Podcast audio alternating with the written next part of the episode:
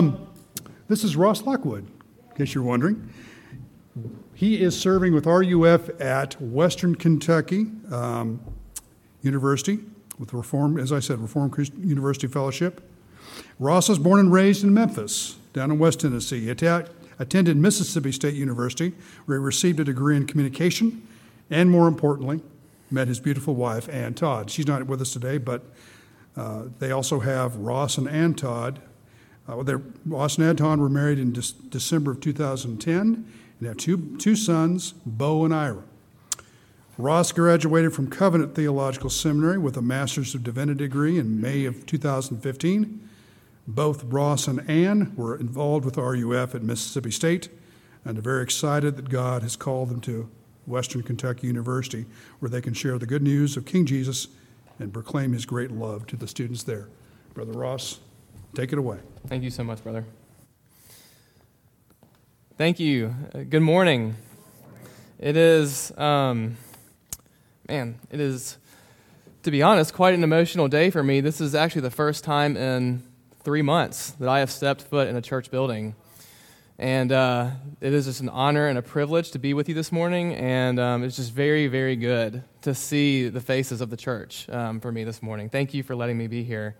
Uh, and also, happy Father's Day. Um, I know that for many of you, this is a, a day full of celebration and joy for you. Uh, and also for some of you, I recognize that today is actually a day that is, uh, has a mixture of feelings. It could bring about pain or sorrow, um, because as some of us have had complicated relationships with our fathers, or, or grieving the loss of our fathers, or perhaps even grieving uh, the loss of longing to be a father, but the Lord has not given that to us. And so I know that many of us are coming into this morning uh, all over the place with different um, feelings and thoughts. Um, but I hope that this morning that we can all fix our eyes on our Heavenly Father, um, who has loved us perfectly and protects us and has kept us and nourishes us and will deliver us uh, because of what He has done for us in Christ Jesus. And He is a good Father to be celebrated this morning indeed. Well, I, I want to make a slight, uh, not correction, but addition to uh, my introduction. We do have two children, and we are actually expecting our third August 5th. And so we have three children. Uh, one is on the way, and we don't have a name yet, and so I'm taking applications. Uh, if you have a good name suggestion for me, please uh, let me know immediately after this as we are running out of time to come up with one. Uh, this the summer um, in RUF, which again is Reformed University Fellowship, um, there are a number of RUF uh, locations in the Nashville area. As some of you know, Austin Peay University has a campus minister, although they're in a transition. Austin Royal, some of you knew, has moved to Fayetteville, and now we're going to be welcoming Will Cody uh, and his family as the next campus minister at Austin Peay. Uh, is he here today? I don't, I don't see him. I don't think he's here, but he will be soon, and I know that y'all all share my excitement to meet him. But uh, RUF this summer, uh, we're actually having virtual RUF Nashville, and in RUF we're going through the book of James, and everyone nominated me to preach on this passage that we're going to look at today, which is the hardest chapter in the Bible, I'm convinced. It is the most challenging, most difficult text and so I thought, hey, why not share it with my friends in Clarksville as well as share it with my students? Um, this is indeed is a very familiar passage to many of you, um, but it is a very challenging passage. Uh, as we'll see, it contains language in it that seems completely contradictory to what we hold in our own denomination and in our Reformed faith. As those of us who hold the teaching of sola fide by faith alone, um, this passage seems to speak almost directly against that. So it's challenging, but also I, I believe this morning uh, this passage will be very encouraging to us um, as God uses it to not just maybe convict us, but also to comfort us um, and in our faith. And that, I hope that He will do that this morning, and I have no doubt that He will by His Spirit. Let me read our passage this morning. It's James chapter 2, verses 14 through 26. And then after I read it, I will pray, and then we will look at it together. James chapter 2, beginning in verse 14. What good is it, my brothers, if someone says he has faith but does not have works? Can that faith save him? If a brother or sister is poorly clothed and lacking in daily food, and one of you says to them, Go in peace, be warmed and filled, without giving them the things needed for the body, what good is that? So also faith by itself, if it does not have works, is dead. But someone will say, You have faith and I have works. Show me your faith apart from your works, and I will show you my faith by my works. You believe that God is one. You do well. Even the demons believe and shudder. Do you want to be shown, you foolish person, that faith apart from works is useless? Was not Abraham our father justified by works when he offered up his son Isaac on the altar? You see that faith was active along with his works, and faith was completed by his works. And the scripture was fulfilled that says, Abraham believed God, and it was counted to him as righteousness. And he was called a friend of God. You see that a person is justified by works and not by faith alone. And in the same way, was not also Rahab the prostitute justified by works? When she received the messengers and sent them out another way. For as the body apart from the spirit is dead, so also faith apart from works is dead. This is God's word. It is absolutely true, and He has given it to us in love this morning. You pray with me as we consider this passage together? Father, uh, good Father in heaven, we come before you this morning uh, thankful to be here, thankful to. Uh, to be gathered here together um, by your will uh, to hear from you. Lord, we ask that you would indeed speak to us through this passage. God, would you uh, challenge us in the places where we need to be challenged? Would you convict us in the places where we need to be convicted? But would you also comfort us and encourage us? And for those of us who need to be comforted and encouraged, God, I pray that you would speak through us and that by your Holy Spirit, you would indeed show us Jesus and show us the great faith that you have called us into. And would you help us to live not only in word, but in deed? We ask these things in Christ's name. Amen. Well, this might be a surprise to some of you, but I am actually going into my sixth year as the campus minister at Western Kentucky University. I know I look like I just came out of Covenant Seminary, but I am actually going into my sixth year. I'm now considered a veteran, actually, by many people in RUF, which is strange. Uh, and, you know, the interesting thing is, people often ask me, why did you pick Western Kentucky University? I didn't. I didn't pick Western Kentucky. I grew up in Memphis, as was said, and I went to Mississippi State University. I'm a bulldog through and through, which is why I have a bulldog, bulldog, bulldog bow tie up here this morning. Um, and uh, when RUF hired me, I didn't get to pick where I went. They said, hey, there's this campus in Bowling Green, Kentucky. You've never heard of it. You've never heard of Bowling Green or that university. We're going to send you there. And so I went, and we loved it, and we, it's actually grown on us a lot. Um, however, when I first moved to Bowling Green, I didn't really care about Western Kentucky, to be honest. Um, I kind of had to pretend that I liked the town, that I liked the university. Uh, when football season came, I had to pretend that I was going to be a fan of Western Kentucky. And so I would put on the red shirts, you know, and I would go to the games with my students and I would say all the right things and I would cheer when Western scored a touchdown. All the meanwhile, I was like on my phone watching the Bulldogs lose to whoever they were losing to that weekend. and, uh, you know, but I did all the right things and I said all the right things and I looked the right way because I needed to for my job. I needed to gain the trust of my students. And to be honest with you, it was really pretty easy. it was pretty easy to pretend that uh, I was a fan of Western Kentucky. And in this passage, similarly, James is going to say something pretty challenging to us, which is that it is pretty easy to pretend the Christian faith. It's actually pretty easy to do so. And that's a really hard thing to hear for us. Um, but I, I, think if we're honest, we know that this is true. It's pretty easy to look, to look the right way, to say the right things, but do, do we actually have genuine faith? Faith that justifies? Again, I know this is hard to hear. Trust me, it's a harder thing to even say. But we know this is true. We know this is true biblically. Jesus says this over and over again in Matthew 7 and Matthew 25, where he says things like, Many in that day will say, Lord, Lord, did we not cast out demons and do all these amazing things in your name? And he will say, Depart from me, I never knew you. Right? But we also know this experientially where we, I guarantee you, there are people in this room, all of us in this room, I, am sure, know of those who would claim Christian faith. They would say, Yes, I definitely am a Christian. I grew up that way, and I still am today. But if you were to ask them how, like, what that means to them, they would probably say, Well, I'm a pretty good person. I don't really go and do a whole lot of bad things other people do. I, you know, I vote, I vote a certain way, and, um, you know, I grew up going to church when I was a little kid, and I was baptized when I was little. But is there any evidence of genuine faith in their life today? There might not be. So we know this is true. And James is challenging us, I believe, in this passage. He's doing so very pastorally, even though it's a sharp critique. But he's concerned and he's pastoring us to, to help wake up those of us who might just be going through the motions, who uh, may have come to a place where we're just pretty apathetic about our faith, if we're honest. But he's also, he's not just critiquing those who are pretending, but he's, I think he's also wanting to comfort and encourage those of us who are struggling with our faith. And that might be a little harder to see, but I think we're going to get there. And so, what I want to do this morning is I want to ask the question how can we know, how can we know if we possess a living, genuine, justifying faith? How can we know? That's probably one of the most important questions we can ask ourselves. And I actually have three points. I don't know if y'all put the points up on the screen. I'm glad y'all don't, because the points in the online bulletin are wrong. I've changed them. I have three points this morning of how we can know. First, a living faith is a beneficial faith. Living faith is beneficial. Secondly, living faith is visible.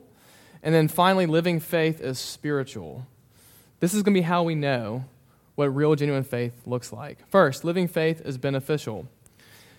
I'm looking at verses 14 and 6 through 16 when I say this. Paul, uh, James, excuse me, a, a couple of times asked the, the rhetorical question, What good is it if someone has faith apart from works?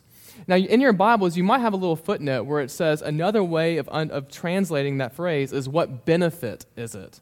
James is asking, What does it benefit someone if they have faith apart from works? And then he gives this hypothetical situation where someone in the church is in desperate need, of physical need, of clothing or of food. And then someone just goes up to them and says, Peace, be warmed and filled. May God bless you. Or in our current day, we would maybe say, I'll pray for you. I'll pray for you. James is asking, What good is that? What benefit is that to that person who is suffering, who is in need? No, a living faith is beneficial because a living faith seeks to do good to those around us. And we know this is true. The Bible is full of this. This is why we read Micah 6 8 earlier. You know what the Lord requires of you, but to do justice, to love kindness, and to walk humbly with our God. True faith does things, it does beneficial things to those around us. Scott Sauls is a pastor in our own presbytery who lives in Nashville, and he has a book called Irresistible Faith, which I would highly encourage to you. And then he says this He says, demonstrating active concern for our neighbors, especially those who Jesus calls the least of these, is an inseparable aspect of a true Godward faith. Living faith does good deeds to those around us, especially to those who are in need.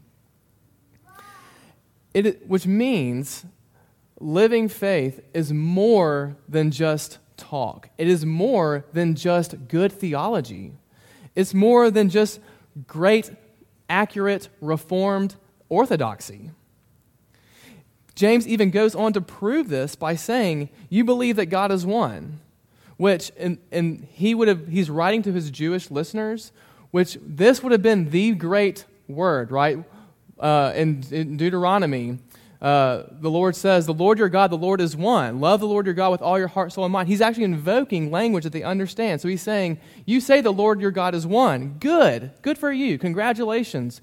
You're on the same level as a demon because just because, just because you know good theology and know the Bible doesn't mean that you actually have living, genuine faith. Again, this is a strong critique, right? I think this is especially a strong critique for some of us in, in this, in our denomination personally, and especially as an RUF campus minister, because we really value good theology, don't we? We really value true doctrine, true teaching, uh, teaching the, the whole counsel of God and proclaiming the majesty of God's grace and His goodness accurately. It is important that we do so. However, I think it's a temptation for us to often reduce down the Christian faith to just mere intellect or to just mere um, the ability to articulate the faith or uh, even perhaps claiming to uh, believe and affirming um, right theology. You know, I do this every single time I step on campus. I, I fight this temptation because I am an RUF campus minister, and so it's very easy for me to look down on the other campus ministries that are not reformed, right? And I can have this sense of pride because I think, well, I know Reformed theology. I can say the five points of Calvinism. I can articulate substitutionary atonement. Can you? And I can begin to feel arrogant, but what am I doing?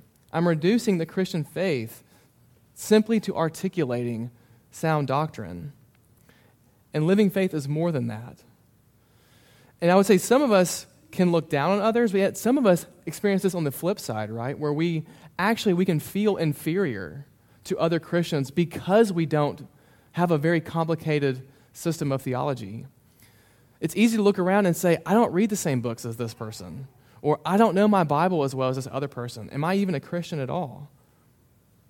We're doing that same thing. But here's what James is trying to push on us. He's trying to push on us the reality that a mark of Christian faith is not just good doctrine, it's also doing good works. And we know this must be true, right? Because our faith is a faith in Christ Jesus who was constantly doing good works. You look at the, at the life of Jesus, and he wasn't just proclaiming good news, he was living it out.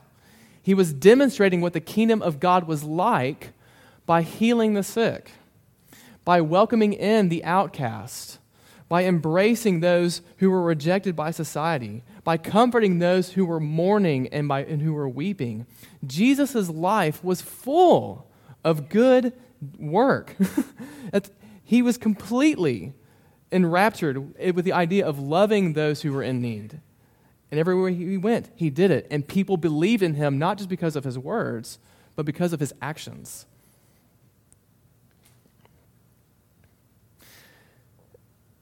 And so, this is a call, and I think it's a challenge for all of us to take seriously. But it's a hard challenge because in our current day, in our world, we look around and we see so much need for good, don't we? You turn on the TV and you're just overwhelmed with how much brokenness and how much pain and sadness and injustice there is in our country. You look at you turn on your phone to your Facebook app or whatever app of choice that you have, and your social media is just flooded with just a need for the goodness of God to infiltrate in our culture and in our world. And it can be overwhelming because we don't even know where to start right? There's just so much of a need. And I think we can ask ourselves, like, well, how do we, what does it look like for us to do good works when there's just so much to be done? And I think it's important for us to remember that doing good doesn't, let me put it this way a living faith is not necessarily beneficial to everyone, but a living faith is beneficial to someone, right? We don't have to put the whole world on our back. We can't do that. That's Christ's responsibility. He is in charge of bringing goodness and his kingdom to the world. But is there someone in your life that you can seek to do good for? I can tell you clearly that the Bible is very upfront that it must begin with your family. There's passages in Scripture, in uh, Titus, I believe, where Titus, or maybe it's in Paul and Timothy, um, but where Paul says, in either one of those, he says, he who does not care for his own family is worse than an unbeliever. It's actually worse than unbelief to not care for your family if they are in need. Is there someone in your family that you can care for? Is there someone in this church who needs help, who's maybe sick, who, needs a visit, a phone call, a meal? Is there a coworker? Or perhaps uh, an employee that is in your, is in your, uh, is in your job or, who needs help? A friendly face, a phone call. What would it look like? Living faith is beneficial. Secondly, living faith is also visible. This passage can be really confusing. I'm not going to lie. uh, it can be really fu- confusing because three times James says the phrase justified by works, which, for those of us who hold to Reformed teaching, we would say, but what about justification by grace through faith alone and Christ alone? Right? I mean, it seems like he is actually contradicting not just the Reformed teaching, but also Scripture itself. Because we come up against passages like Galatians 2, where Paul says, Yet we know that a person is not justified by works of the law, but through faith in Jesus Christ. So we also have believed in Christ Jesus in order to be justified by faith in Christ. not by works of the law, because by works of the law, no one will be justified. How much clearer can he be?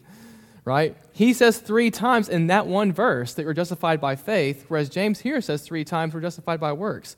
What on earth is going on? Well, I don't have a ton of time to, to, sort of extrapolate all of this, but I think it might be helpful if you can keep in mind that when James talks about justification, he's approaching it from a different angle than how Paul is talking about it. They both agree, but they're looking at justification at two sides of the same coin. When, when Paul talks about justification in the New Testament, he usually means for someone to be justified means they are declared righteous by God.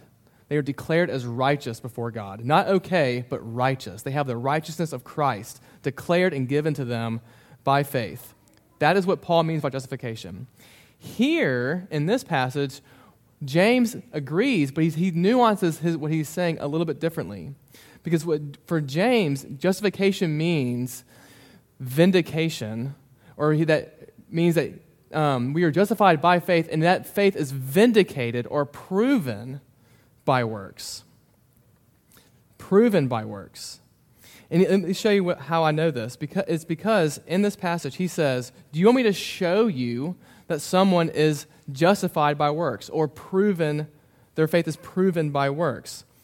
And then he gives the example of Abraham. And most of us are familiar with, the, with Abraham, right? God gave Abraham this great promise that through him he would bless the whole world and that he would have as many children as there are stars in the sky, right? It's an incredible promise. And it's not until many years later that God fulfills that promise, of which Abraham believed, and it was counted to him as righteousness. And so Abraham believed the promise. God finally gives him a child when he's 100 years old, right? And gives him the child. But then he asks Abraham to sacrifice that child on the altar. So Abraham obeys God. He goes up on the mountain you know the story. He goes up there, he takes out the knife. Isaac, his son, says, We have everything we need except a sacrifice, Dad. Where's the sacrifice? And Abraham says, God will provide the sacrifice, my son. Right? He puts Isaac on the son, takes out the knife, holds it up, and then before he can throw down the knife onto his son to kill him, God says, Stop. Abraham, don't kill him because now I know that you believe. Now, wait a second. Did, did, God like not know beforehand that Abraham had faith, and now all of a sudden that because Abraham did this thing, now God is like, oh, I was uncertain there for a minute. No, God knew Abraham had faith, which is why he counted it to him as righteousness. But what God is saying is, now I have seen your faith. You have proven your faith to me.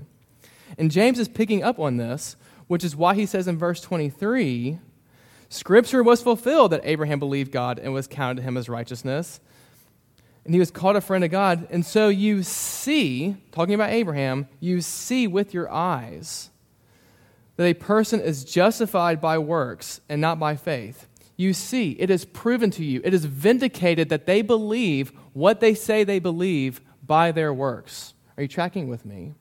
He is saying someone's faith is justified, someone's faith is proven to be true through the way they live it out in obedience to God. So, Abraham's faith was proven vindicated to God, and it is through his obedience, and so the scripture was fulfilled in that way, and that he believed God and that was counted to him as righteousness. Let me try to explain it this way because I know it's a confusing point. When I was, um, when I was younger, uh, there were commercials. Don't, we don't even have commercials anymore. But I remember the commercial of Cinnamon Toast Crunch uh, very clearly because I remember there was this some someone's grandmother or whatever was looking through the windows in her binoculars and she was looking at these children and they're all eating cinnamon toast crunch and she has this like scowl on her face for whatever reason and she's saying why do kids love cinnamon toast crunch so much? But then as she looks through her binoculars she can see on the cinnamon toast crunch those golden swirls of cinnamony goodness right on these flakes and the kids are just devouring it and they love it. And she says oh it must be because of the cinnamon swirls that kids love Cinnamon Toast Crunch so much, of which then the advertisement says Cinnamon Toast Crunch, a taste you can see, right? It was proven to be delicious because, she, because of what she saw.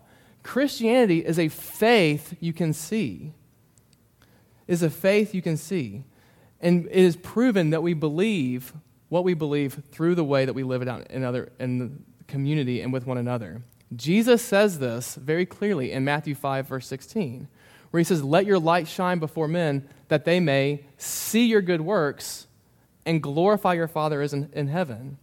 You see, our faith is not just good for, our faith is not just the way we rest and receive God's promises and are declared righteous. Our faith is also the way in which we demonstrate to the world what God is like. Our faith has a missional quality to it. Your life, the way you live out to your family, the way you live out and do good works to your neighbors, to your coworkers, to those around you, your life is your strongest apologetic of who God is. It tells people what God is like, and it proves that God is good. Not just when you tell people that God is good all the time and all the time God is good, but when you live it out. People can see your faith and glorify God. But it's not just an apologetic to those around us, it's also, and this is going to sound strange, it's also an apologetic to yourself. Because if you're anything like me, there are days where your faith feels very strong, and there are days, maybe more often than not, when your faith feels very weak. And you can be asking yourself, do I really believe these things? Or am I just pretending? Is what I say I believe really, really what I believe? Or I don't know. I just, God feels very distant today. Or I just am really struggling to read my Bible today. Do I even believe? But here's what you need to know you are not a good judge of the strength of your own faith or of your own faith at all. We actually need one another who can see our faith and encourage in order to encourage us and help us to grow. This is why actually we need the church. One of the many reasons why we need the church, community around us. Because we can go up to someone and ask, and we should do this. It's very vulnerable and hard, but we should ask, Can I ask you, how have you seen God working in my life? Or maybe we can ask, where do you see the work of God still needing to be done in my life? Because that's actually going to give you a much clearer indication of your faith than your own subjective experience of how you're feeling that day because whether or not you got a lot of sleep last night or because or whatever perhaps you've been struggling to read your bible because then someone can say i have seen god working in your life by the way that you have been patient to your children when they are driving you up the wall. Or I can see God working in your life. I see your faith by the way that you have loved the people in your community, even when it's been at great expense to you. Or by the way that you have been gracious to your employees when they have repeatedly just failed and have dropped the ball time and time again, right? They're actually saying, I see Christ working in you. And that can be incredibly encouraging to us in those days when we were struggling to believe. All right, final point. I'll, I'll keep moving on. There's a lot to be said. But living, uh, living faith is visible, living faith is beneficial, living faith is also spiritual. And I'll try to be brief. But there's a couple of things I want to say. In verse 26, James says something that's kind of, it's actually kind of surprising, but we may have missed it. Because he says, For as the body apart from the spirit is dead, so also faith apart from works is dead. He's giving an analogy that equates the body to your faith and, this, and the spirit to your works. This, track with me. This is what he's saying. He's saying, just as the spirit makes your body alive, and without a spirit, your body is dead, the same is true for your faith, that your works make your faith alive, and without works, your faith is dead. He's saying that your works are actually spiritual in the way that your faith is empowered by your works and dead without it. Again, he's not saying that faith that he's not saying that you are saved or made righteous by works. He's not even saying that by doing good works you can make yourself believe. But what he is saying is that if you are claiming to have faith and yet you're not doing works, you will not experience the presence of God but that by actually doing good works, you actually your faith will actually grow. And we know this. If any of us have been on a mission trip, you go on a mission trip and you serve the poor or you serve those who are in need, and you come back and you're feeling like, I've never felt closer to the Lord. Why is that so? It's because your works empower your faith, just as the Spirit empowers your, the body. And so, over, and so, over time, God actually uses your work to help you grow in your faith and to strengthen your faith. Um, when I was at Western, well, I still am at Western, but when I first got there, again, I told you I wasn't really a fan. But over the past five years, you can imagine that time and time again, me putting on the red clothes, going to the football games, cheering for Western Kentucky, even though I wasn't a fan five years ago, I am now, right? I don't have a Western Kentucky bow tie, but next time I preach here, I will. Okay? Because it has been through the cheering for Western Kentucky and by working and serving at Western Kentucky, I have actually grown to love Western Kentucky University and become a fan of it. And the same is true in terms of the relationships with our works and our faith. But there's one more final thing I want to say about how living faith is spiritual, and it is this the Bible is very clear that your faith is actually a gift of the Spirit. You cannot make yourself faith. you cannot faith yourself. You cannot work into it. You have to have the Spirit of God giving it to you as a gift. 1 Corinthians 12 is one of the many places where it says this, which means that it is God in Christ who saves you. It is not your faith that saves you. It is certainly not your works that actually make you right with God. No, it is God in Christ Jesus who makes you right with God. And so our confidence is not in our faith or in our works, but our confidence is in the faithfulness of Christ Jesus, in his faithfulness, and in his work, which I think is why James ends this section talking about Rahab. Rahab, I, I know most of us know who Abraham is, but who was Rahab? Well, Rahab was a prostitute living in Jericho when God had sent Joshua and the Israelites out of Egypt through crossing the river, the Red Sea, and then going into the promised land. Before they get to the promised land, they have to go through Jericho. And it's this it's enemy territory. So Rahab is a prostitute living in enemy territory. And yet, when God and when Joshua sends spies into Jericho to, to do some recon work, Rahab says to the spies, I have heard of your God, and our hearts melted within us when we heard of the redemption that God has done through you in Egypt and of the judgment that is coming. Our hearts melted. And her faith in, in that, in God, in his redemption, caused her to send the spies of her enemy a different way. Her f- little, simple, hardly articulate faith caused her to do good and to be used by God to accomplish a great act for, of redemption for God's people at Jericho. Listen, she was a total mess, right? But she knew of God's goodness and of his redemption, and that was enough for her. You see, faith is spiritual because it is a gift that God gives to the most unexpected people. It's a gift that he gives to the messiest of people, to the most complicated people. And it brings those people from death to life. Just like Rahab, just like Abraham, and just like us. Faith is spiritual because God gives it to us by his grace, and it, and it changes us. So, my question at the very beginning was how do we know if we possess real, genuine living faith? It is actually when we find God's grace in Christ Jesus enough for messy, sinful, sexually deviant people like Rahab and ourselves. And it is enough, not just for our salvation, but we find His grace enough to live it out and to demonstrate it to others in beneficial, visible, and in spiritual ways. Following Jesus is not easy. It is not easy. Pretending might be easy, but following Jesus is actually very hard. And I know almost, if not everyone in this room knows this. It is very hard and it is costly, but it is good. Following Jesus is good because in it we find a king who is gracious and is kind and is forgiving for those of us who most need it. I want to close by, uh, with a quote from Dietrich Bonhoeffer as I think it's appropriate and it helps us to understand all these things. And it's actually in the bulletin if you can find it um, online.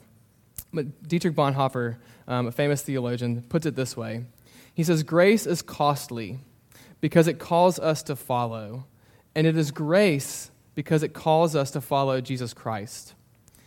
Grace is costly because it costs a man his life, and it is grace because it gives a man the only true life. It is costly because it condemns sin, and it is grace because it justifies the sinner. Above all, it is costly because it cost God the life of his Son. You were bought at a price. And what has cost God much cannot be cheap for us. Above all, it is grace because God did not reckon his Son too dear a price to pay for our life, but delivered him up for us all. Let me, pray for us. Lord Jesus, uh, again, these words from James are hard. They cut to the quick, and they cause us to ask um, hard questions about ourselves.